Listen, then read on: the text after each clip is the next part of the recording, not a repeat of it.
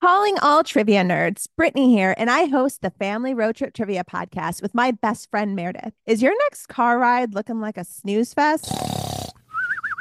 We've got the cure three rounds of awesome trivia every week Harry Potter, Disney, science, sports, you name it. No more silent car troubles. The Family Road Trip Trivia podcast. Connect, laugh, and learn with your kids, big and small. New episodes every week wherever you get your podcasts. Search for the Family Road Trip Trivia Podcast. Hi, friends.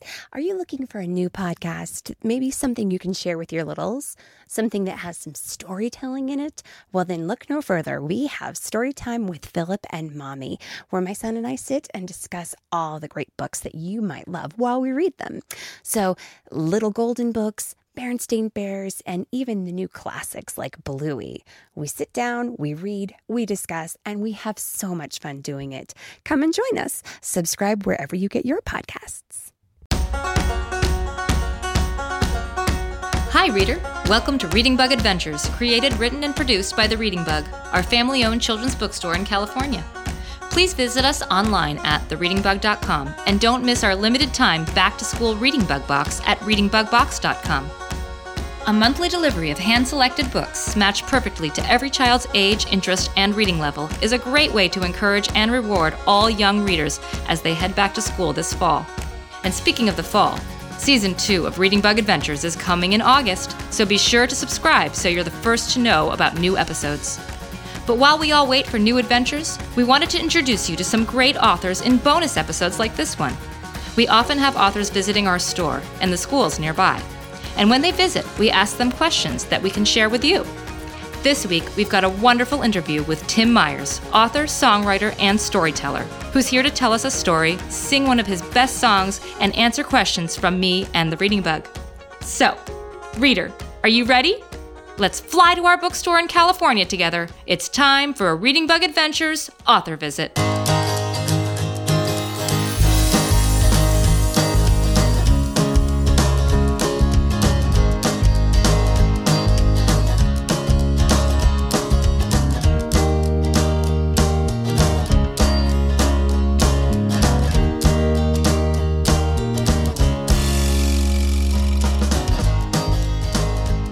Reading Bug.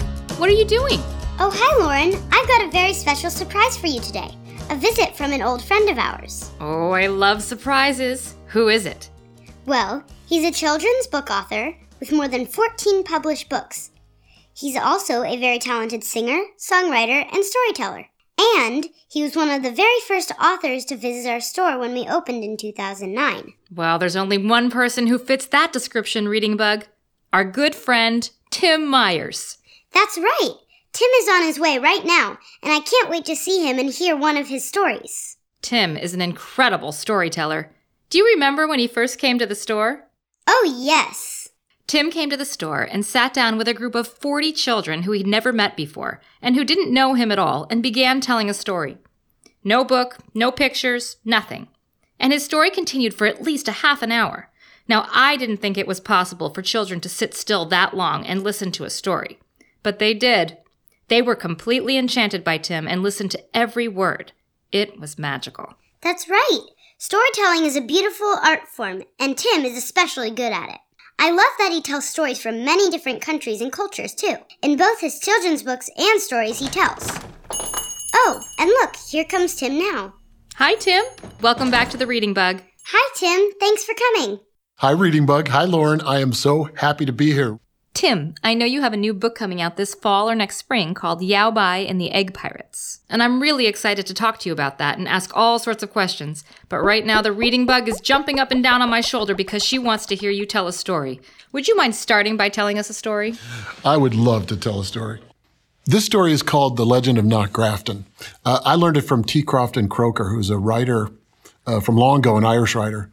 He actually, the story was told to him by an Irish peasant in 1815 out in the west of Ireland at the moat of Knock Grafton. They were standing next to it, and this man, this farmer, told T. Crofton Croker the story. Talk about the oral tradition. Um, I think you have to know before we start that in the old days, people did not think of the fairies as merely sweet, flitting little creatures. The fairies had magic. They could have anything they wanted just for the wishing, which made them powerful, which made them dangerous. In the old days, people did not even talk about the fairies openly because you didn't want to attract their attention. You never knew. An encounter with a fairy might mean that you were left with a bag of gold or with a donkey's head. I mean, you just, and, and people knew too that the fairies would sometimes steal away beautiful children to serve as their, I don't know, amusements in the world of, of Fae. So people didn't call them the fairies; they would call them the good folk, or the you know the you didn't call them the she or the Fae because that would attract them. Um, years and years ago, in the beautiful but often rain shrouded glen of Aherlow in southwest Ireland, uh, lived a man named Lusmore. Now, the Galtee Mountains run along this valley, and they're tall and often again choked with fog at their tops. Uh, Lusmore lived in this little, beautiful little village called uh, Cappagh. He uh, was very talented. His fingers were nimble, and he had learned to plait straw into various things. So, for example, he would go to the marshes, he would cut the reeds, he would dry them, and then with his quick hands, he would turn them into mats and hats and baskets, and that's how he made his living. He lived uh, in a little cabin on the edge of the of the village. The thing about Lusmore, though, he had been born with a great hump on his back.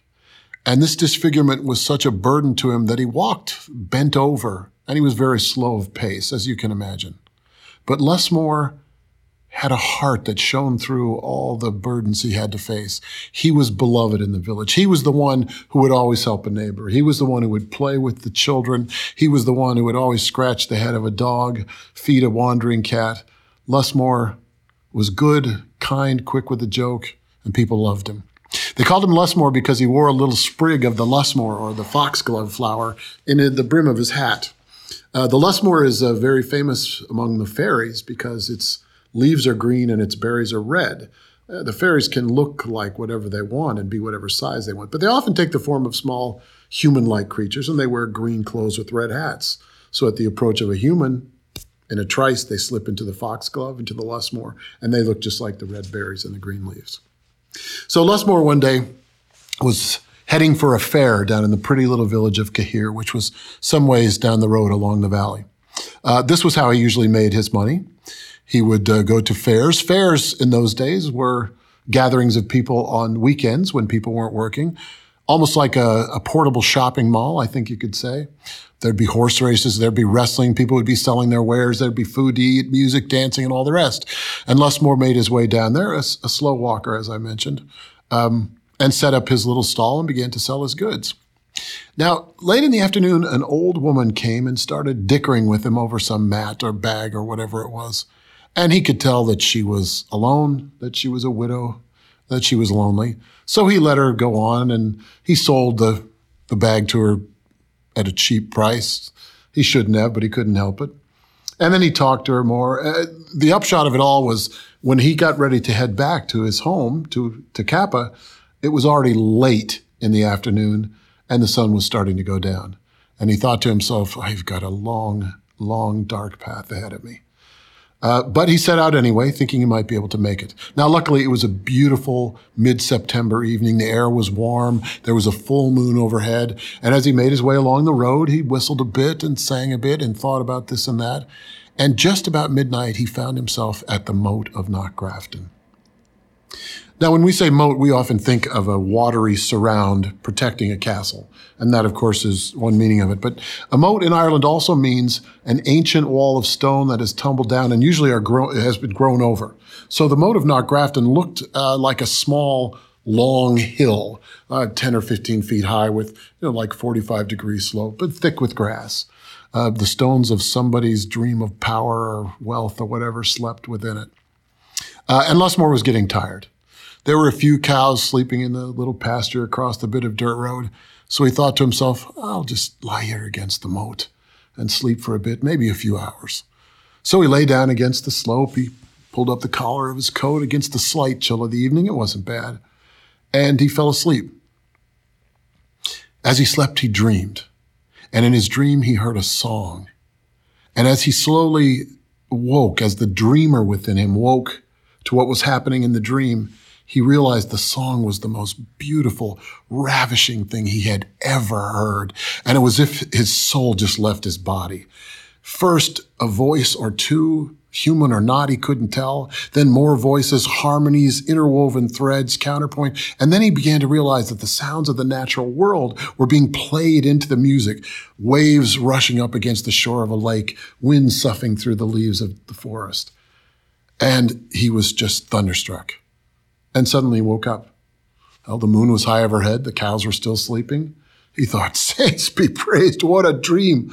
Oh, that music, though. If only I could fall back asleep and hear the music again. And suddenly he realized he could hear the music, wide awake. And as he looked around, trying to hear where it was coming from, he realized it was coming from down in the moat. So he quickly threw the side of his head there, feeling the cool tickling of the grass stems against his ear, and he could hear, and the music was coming from down under the ground. Well, again, he was just enchanted, enthralled, and his eyes were bright, and he just listened to the music. But after a while, he realized there were only two words to the song that were sung over and over Monday, Tuesday, again and again. And he began to grow a little weary of it, and he thought on a whim, I'll just add my part. So when the words came around again, Monday, Tuesday, he sang, and Wednesday, and suddenly out of the air, just out of the blue, a whirlwind just exploded in front of him, scrabbling everything, whirling it around, the dust of the road, the chaff, the leaves, and he sees with horror that the whirlwind is heading straight for him, and it just envelops him. And now he's inside, swinging around inside this violent spiral, feels himself lifted up, feels it go down, and realizes if it's this far down, I'm underground with it. And suddenly he felt it begin to slow.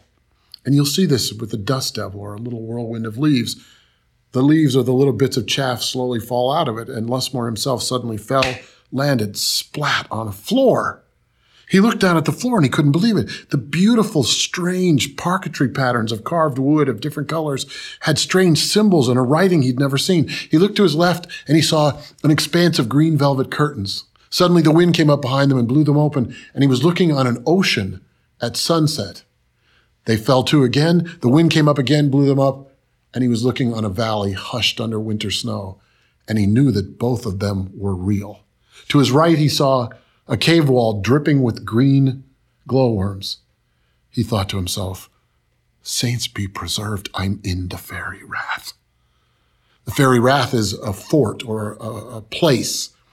The fairies, again, can be anything, but they often take that, as I said before, a small form, and they often live underground. Then he looks up and he sees the fairies themselves running straight toward him. And the largest of the fairies looks him right in the eye and shakes his finger and says, Lusmore, Lusmore, doubt not nor deplore, for the hump that you bore on your back is no more. Look down at the floor, Lusmore. And with a chill running up his spine, he looks, and there, just to his left, is a lump of flesh on the, on the floor. And he reaches back with his hands, and sure enough, his own hump is gone. He jumps to his feet, hits his head on the roof of the cavern, falls back down, laughing, doesn't care. And the fairies escort him by the scores into the fairy hall. He's never seen a sight like this, never imagined it. The multicolored pillars, the hundreds and maybe thousands of fairies. And there at the head of the hall, there's the fairy king himself on a tiny throne. And they're all saluting Lusmore and cheering for him. And the musicians are playing.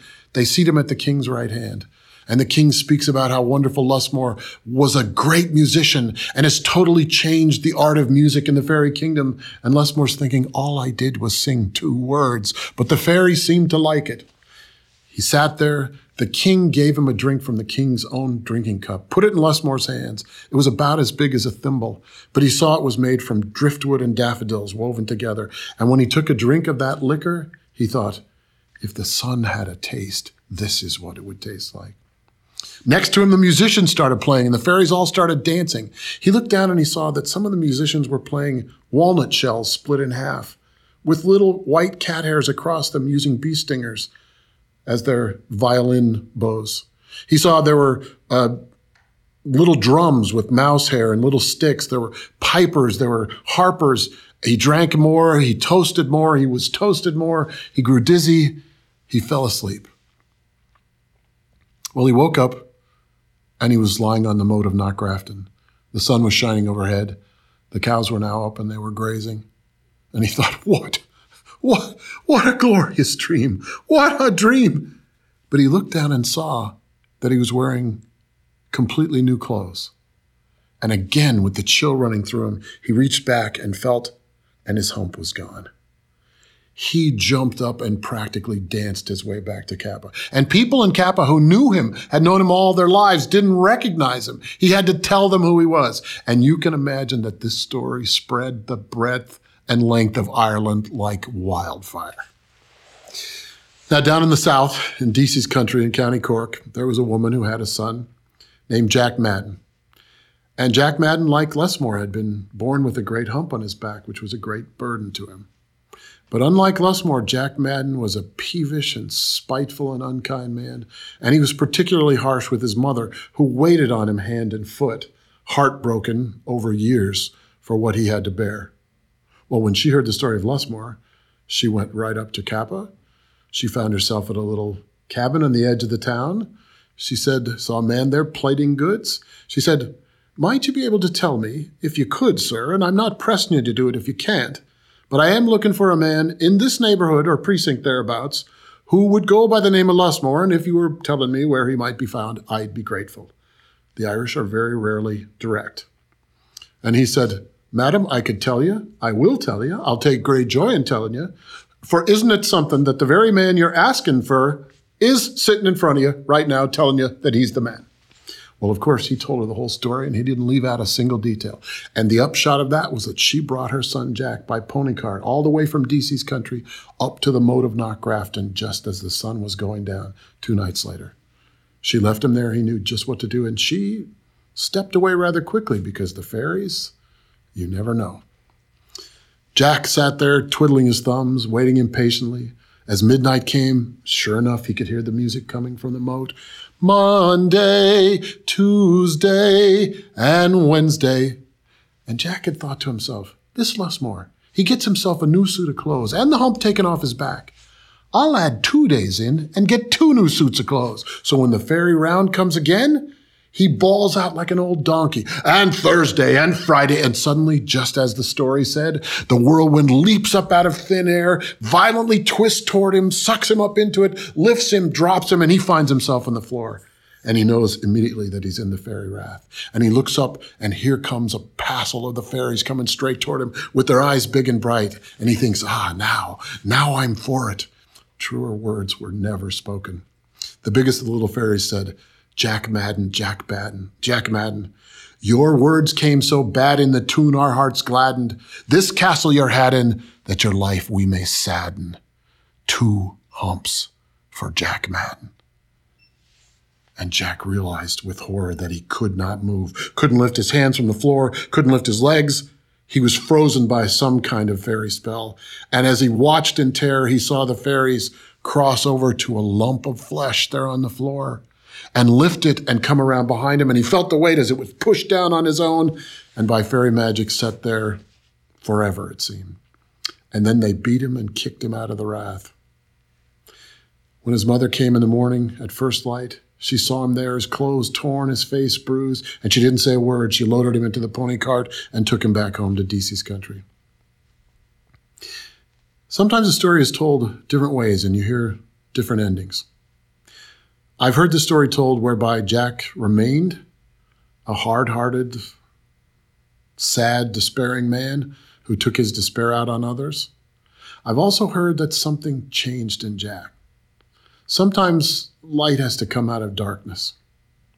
Some people say that Jack's heart began to thaw that day, that he realized that he had brought that on himself and that he began to change, and that his heart warmed the way the spring will bring its warmth to a countryside after a long, hard winter, and that he became kind and giving and good, and he was especially grateful to his mother and worked, did all he could to make it up to her for all she'd gone through for him. And that's the way I like to tell the story. So at the end of the story, I say, snip, snap, snout. And you all say, the tale's told out. Snip, snap, snout. The tale's told out. Thank you. Yay! Tim, that was wonderful. Thank you so much. Before you arrived, we were just remembering your first visit to the store and how you were able to captivate all of us with just a sound and inflection in your voice and the power of your words, just like you did right now. It was magical. How do you do it? well, first of all, Lauren, thank you very much for having me today and for saying that. It is uh, really interesting that in an age where we are to some degree starting to think that what's captivating is digital or is video and everything. And I'm not against any of those things. I think they're wonderful, but we sometimes forget the very basic capacity of the human mind and human heart and the human ear to love just plain language particularly in the form of stories. So obviously in the past there have been poems and chants and things that have we know that they meant a lot to people in those cultures because they've been recorded or passed down, you know, that way. Um, and that's not over. So one of the things I remember uh, realizing at some point early on was that people would talk about the oral tradition like it was in the past. And it was always presented that way when I was in school. And I'm like, wait a minute, the oral tradition is living today there. And of course, part of this has to do with the big revival of storytelling in the United States and in a lot of places. Uh, but there are plenty of places in the world where the oral tradition is still active, where people either have little literacy or no literacy. Um, but even in highly literate, even digital culture societies, there's a tremendous amount of oral tradition. Um, playground tradition, for example, for kids is a good example of oral tradition that continues, you know, with various modifications and things like it has for a long, long time. Um, but you have this waiting hunger in the minds of human beings for stories. Now, obviously, a person has to develop the skill of storytelling. Uh, it's not simple, and anybody who's ever tried to tell a joke with a tight punchline knows it's you have to do it right. But there is that waiting hunger that's always there, and kids are particularly they make no bones about it. They're just like, oh my God, this story. You know, they have that openness, which is one of the reasons I, lo- I love telling to kids. So you you do you practice those aspects of craft that you know you can talk about in terms of what makes a story work.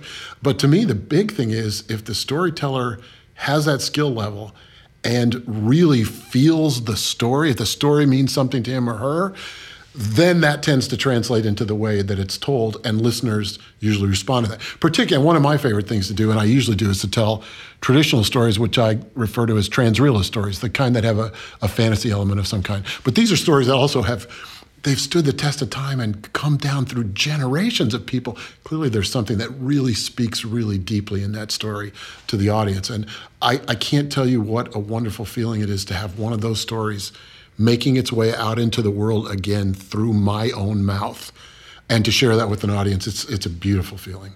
I've always been curious if someone told you stories when you were little, Tim. Is this how you got started as a storyteller and author? Isn't that interesting? You know, because this to me is a really good question. No, I did not hear stories as a child. In fact, I was not in a very book friendly house. And it wasn't my parents weren't against it or anything. My dad was a doctor, OBGYN, gone all the time. My mom was a housewife. Um, I can remember very few, the very few books I had, which I still treasure, like the Reader's Digest Treasury for Young Readers. I can I could give you pages from that book and about the pictures and that kind of thing. So clearly there was something in me, but I didn't know it. I didn't consciously think that I was interested in books and stories.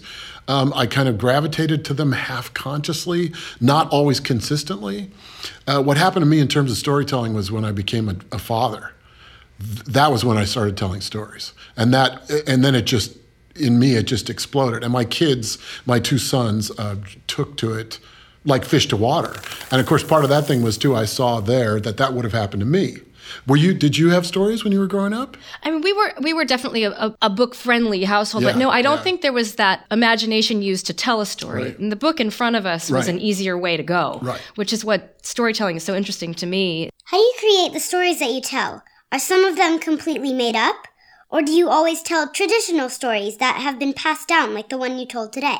Storytellers are generally they're better at lying than most people are. So I can make up stories, but no, most of, I, I like to use stories that are already established and, and to give them my take as I as I tell them. But that's so interesting to me too to think that a house, any house where children and parents, children and adults are sharing books, is a, an explosively literacy oriented house. It's a it's a powerful cornucopia for all of those lives.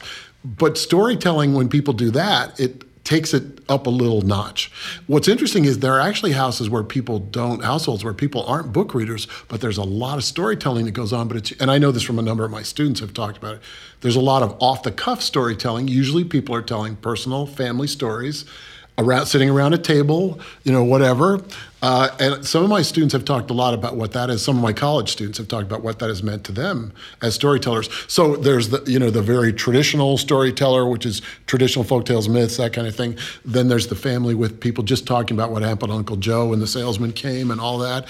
And then there's that literacy book-oriented house, or there's a mix of all three. And actually, my family is a mix of all three, and sometimes a very, very chaotic place. Yes. Yeah, in a very good way, as you guys know, I'm sure.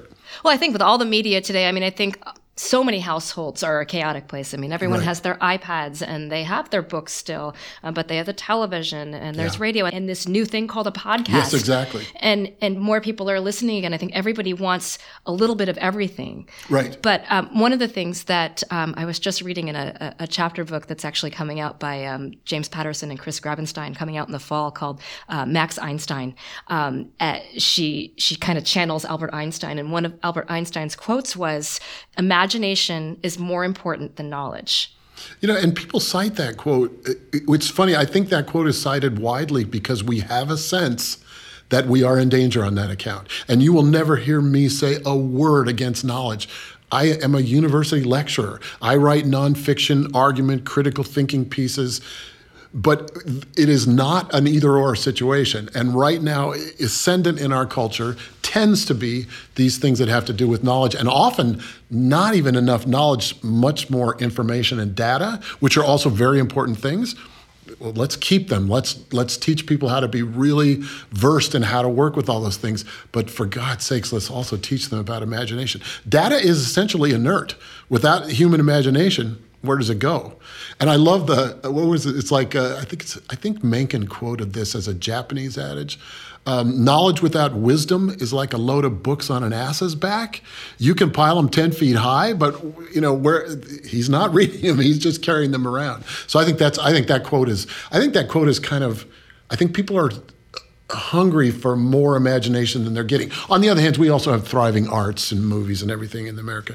One of the things I like to do, though, for example, when I do school visits, uh, you can do marvelous things with tech at a school visit, and I'm I'd love to develop that someday. But right now, when I go in, it's hundred percent language.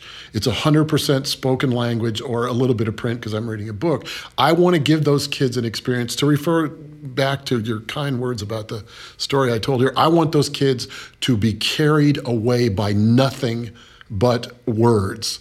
And that, that capacity is something that has to be developed in children as well as adults. Speaking of being carried away by words, I know you're also a songwriter and a singer, and you've written some beautiful songs that are stories in their own right. Ooh, do you think you could sing something for us today?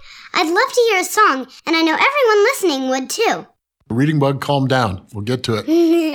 Alrighty. Thanks, Tim. Here's a special treat an original song written and performed by Tim Myers. It's story time.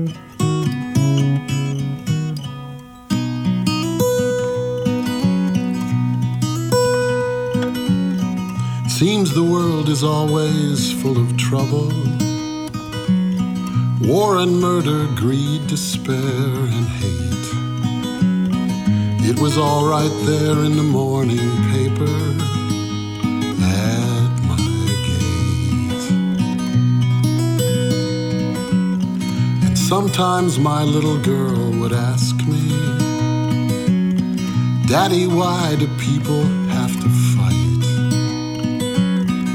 Learned that I could give a kind of answer each night. So as the night grew darker, up the stairs we'd climb. The old clock chimed. It was story time. Stories say that courage beats the giant, that kindness freely given is returned, that evil always is its own undoing as it burns. And So we put the world back together. Remind ourselves of all that's good and story says that if you face the monster, you'll come through. So as the night grew darker, up the stairs we'd climb. The old clock chimed. It was story time.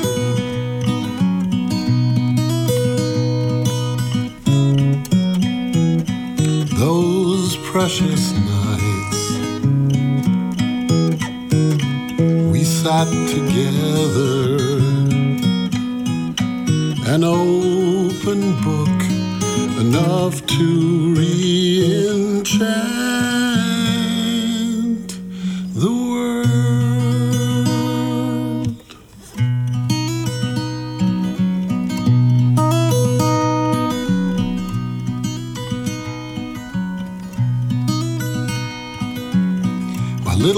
has grown, now she's a mother. And how we love her wild heart, little boy. World still needs mending, so she gives him that same joy. As the night grows darker, up the stairs they climb. The old clock chimes. It's story time.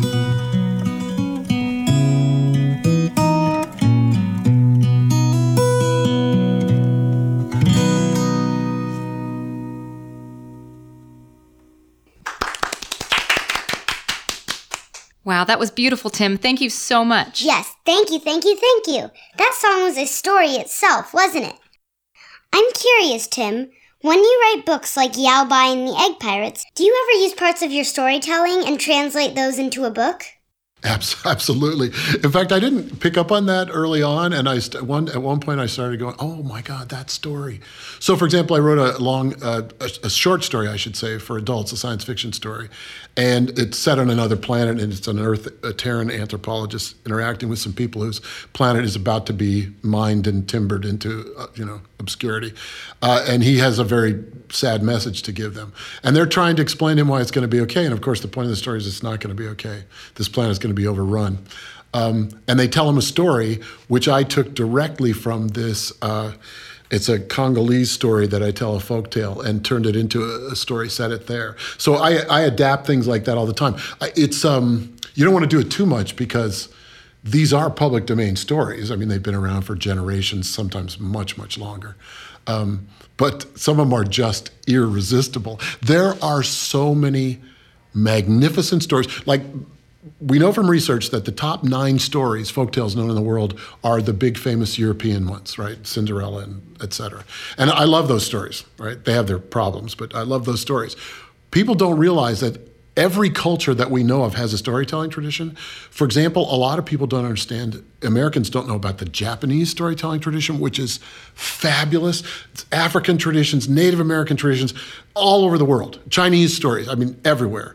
And for me, I almost feel like I'm cheating, like I broke into some storeroom that nobody else knows about, and I'm just hauling out diamonds and rubies and things and selling them on the street because these stories are incredible and they're just as good, they're just as powerful as Cinderella, as, you know, Snow White, as Beauty and the Beast, and a lot of people don't know them. Now, obviously, we're a more diverse society, so more people do know them. And around here, people come from a lot of different places; they know them. But that's another beautiful thing about being a storyteller. I I love taking a story that an audience has never heard before, that I know is going to just kill them, because it's a great story from another culture. Speaking of different cultures, is there one that you relate to more or whose stories are just better than everyone else's? You know, it's funny because I I think I might have a slight no.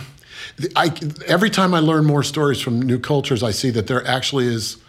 It, is such an utterly human thing. So we have because so we have problems because of globalizing, but overall, I think globalizing is really a wonderful thing, and it's creating tensions because it's a shift.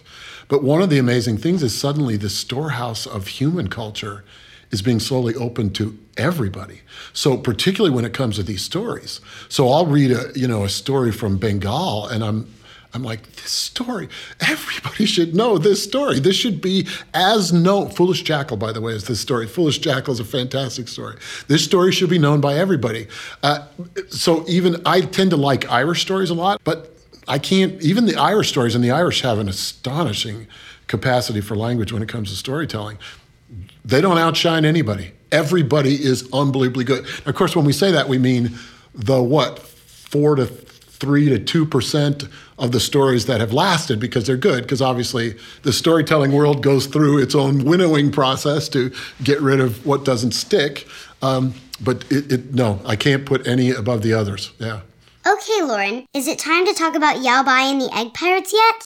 Of course, Reading Bug. Let's get to it. Tim, tell us about Yao Bai and the Egg Pirates. Yao Bai and the Egg Pirates. Yeah, it's not a normal phrase, as we were saying earlier. um, so uh, I love California. I, I, grew up in Colorado. Colorado is my home, but so is Santa Clara, California now. And uh, we took a trip to the Farallones one day, those islands 26 miles off. Uh, off of San Francisco, I got incredibly seasick. Besides that, it was an unbelievable day. Humpbacks breaching, I saw a shark, seabirds, and I started thinking about that island because I learned that day a little bit about the egg wars. So back in the gold rush, so many miners came to California so fast that food was a terrible problem. I've read that in the gold rush days, especially early on, miners would pay for a pear before it grew on a branch. They'd have a bud on the branch, and a miner would put a little piece of paper around it and say, This is my pear. When it grows, I'm going to get it. Uh, whether that story is true or not, this is what I read. So the thing about the Farallones was they had millions of seabirds out there. In fact, the, the numbers have built back up. And murres, common murres, lay eggs that are about three times the size of a chicken egg, egg and are very thick shelled. So here's an it's like an egg factory 26 miles off the coast of a place where thousands and thousands of miners need food. So people started going out and harvesting the eggs. And a guy set up a company and there was contention. We want to get eggs too. Some guys rowed out in three boats. There was a war. Two men were shot dead. So as I'm reading about this, I'm thinking about um, I'm thinking about what it would be like to be a kid, and, and of course, what you also hear is that there were egg pirates who would come and steal people's eggs once they'd gathered them. And I started thinking about a, a, a fictional Chinese boy, because I'd also been to China Camp, which is up there on, on San Pablo Bay, North Calif- or North San Francisco Bay, and um, I thought, what if this boy and his family members were out there? What if they decided to go out to the island? Get some eggs and come back, and they're confronted by egg pirates. And I was looking for a way that they could do this, and I came up with a way. So there's some delicious trickery in this book as to how they deal with the egg pirates. I doubt this I mean, I think it's possible this could have happened. Uh, I doubt it ever did, but it's it's one of those books where it's like Marianne Moore says the the poet puts uh, imaginary toads in real gardens. So I, I, have a lot of real history, and it's deeply, deeply researched. Uh, but then there's like a historical fiction story in the middle of it. Uh, it was incredibly fun to write, and the art from my illustrator Bonnie Pang is fantastic and it's about whales. The new book is Yao Bai and the Egg Pirates, available this fall or next spring at The Reading Bug, thereadingbug.com, or any independent bookstore. I just have to say one last thing. The Reading Bug is the absolute bomb. I love this place. Every time I come in this place, I'm obnoxiously complimentary to you all. I'm never going to stop that. It's going to keep going. What you guys are doing is fantastic and it's so good for the world. Thank you. Yes, thank you, Tim. That's incredibly kind of you to say. We can't wait to see you again soon. Until then, goodbye.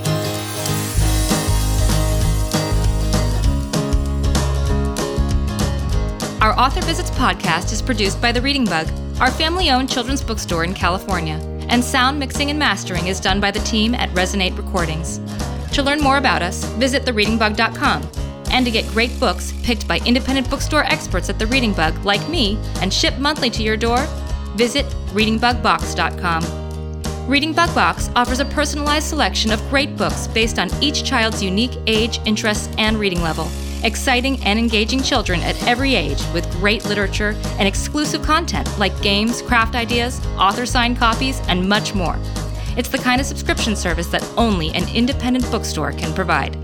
For photos and fun details about our boxes, follow us on social media at Reading Bug Box. A very special thanks to Tim Myers for joining us today. Thanks also to the entire staff of The Reading Bug and to you, our listeners. Thanks for tuning in, and keep looking for more from all of us at The Reading Bug. Bye bye.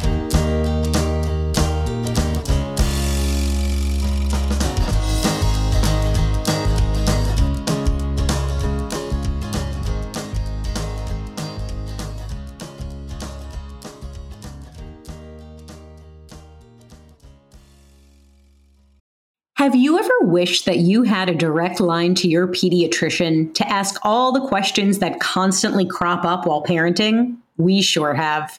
That's why we launched the Bites of Health podcast.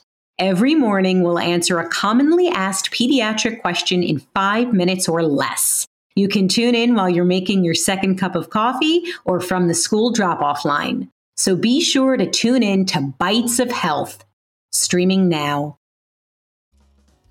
Seems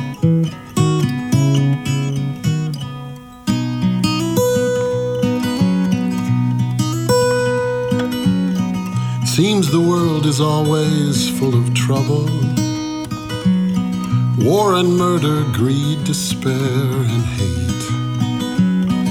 It was all right there in the morning paper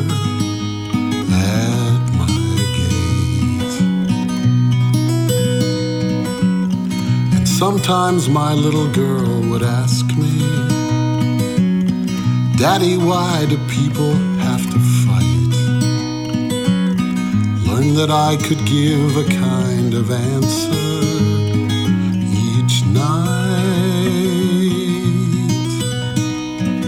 So as the night grew darker, up the stairs we'd climb, the old clock chimed. It was story time. The stories say that courage beats the giant, that kindness freely given is returned, that evil always is its own undoing as it burns. And so we put the world back together, remind ourselves of all that's good and true The story says that if you face the monster, you'll come through. So as the night grew darker, up the stairs we'd climb. The old clock chimed. Was story time.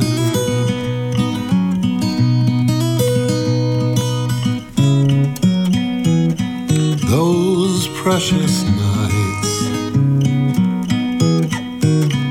we sat together, an open book enough to re enchant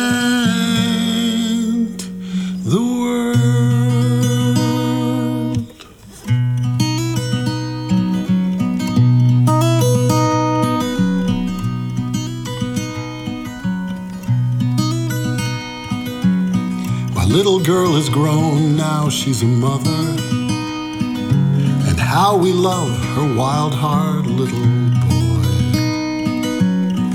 World still needs mending, so she gives him that same joy. As the night grows darker, up the stairs they climb. The old clock chimes time.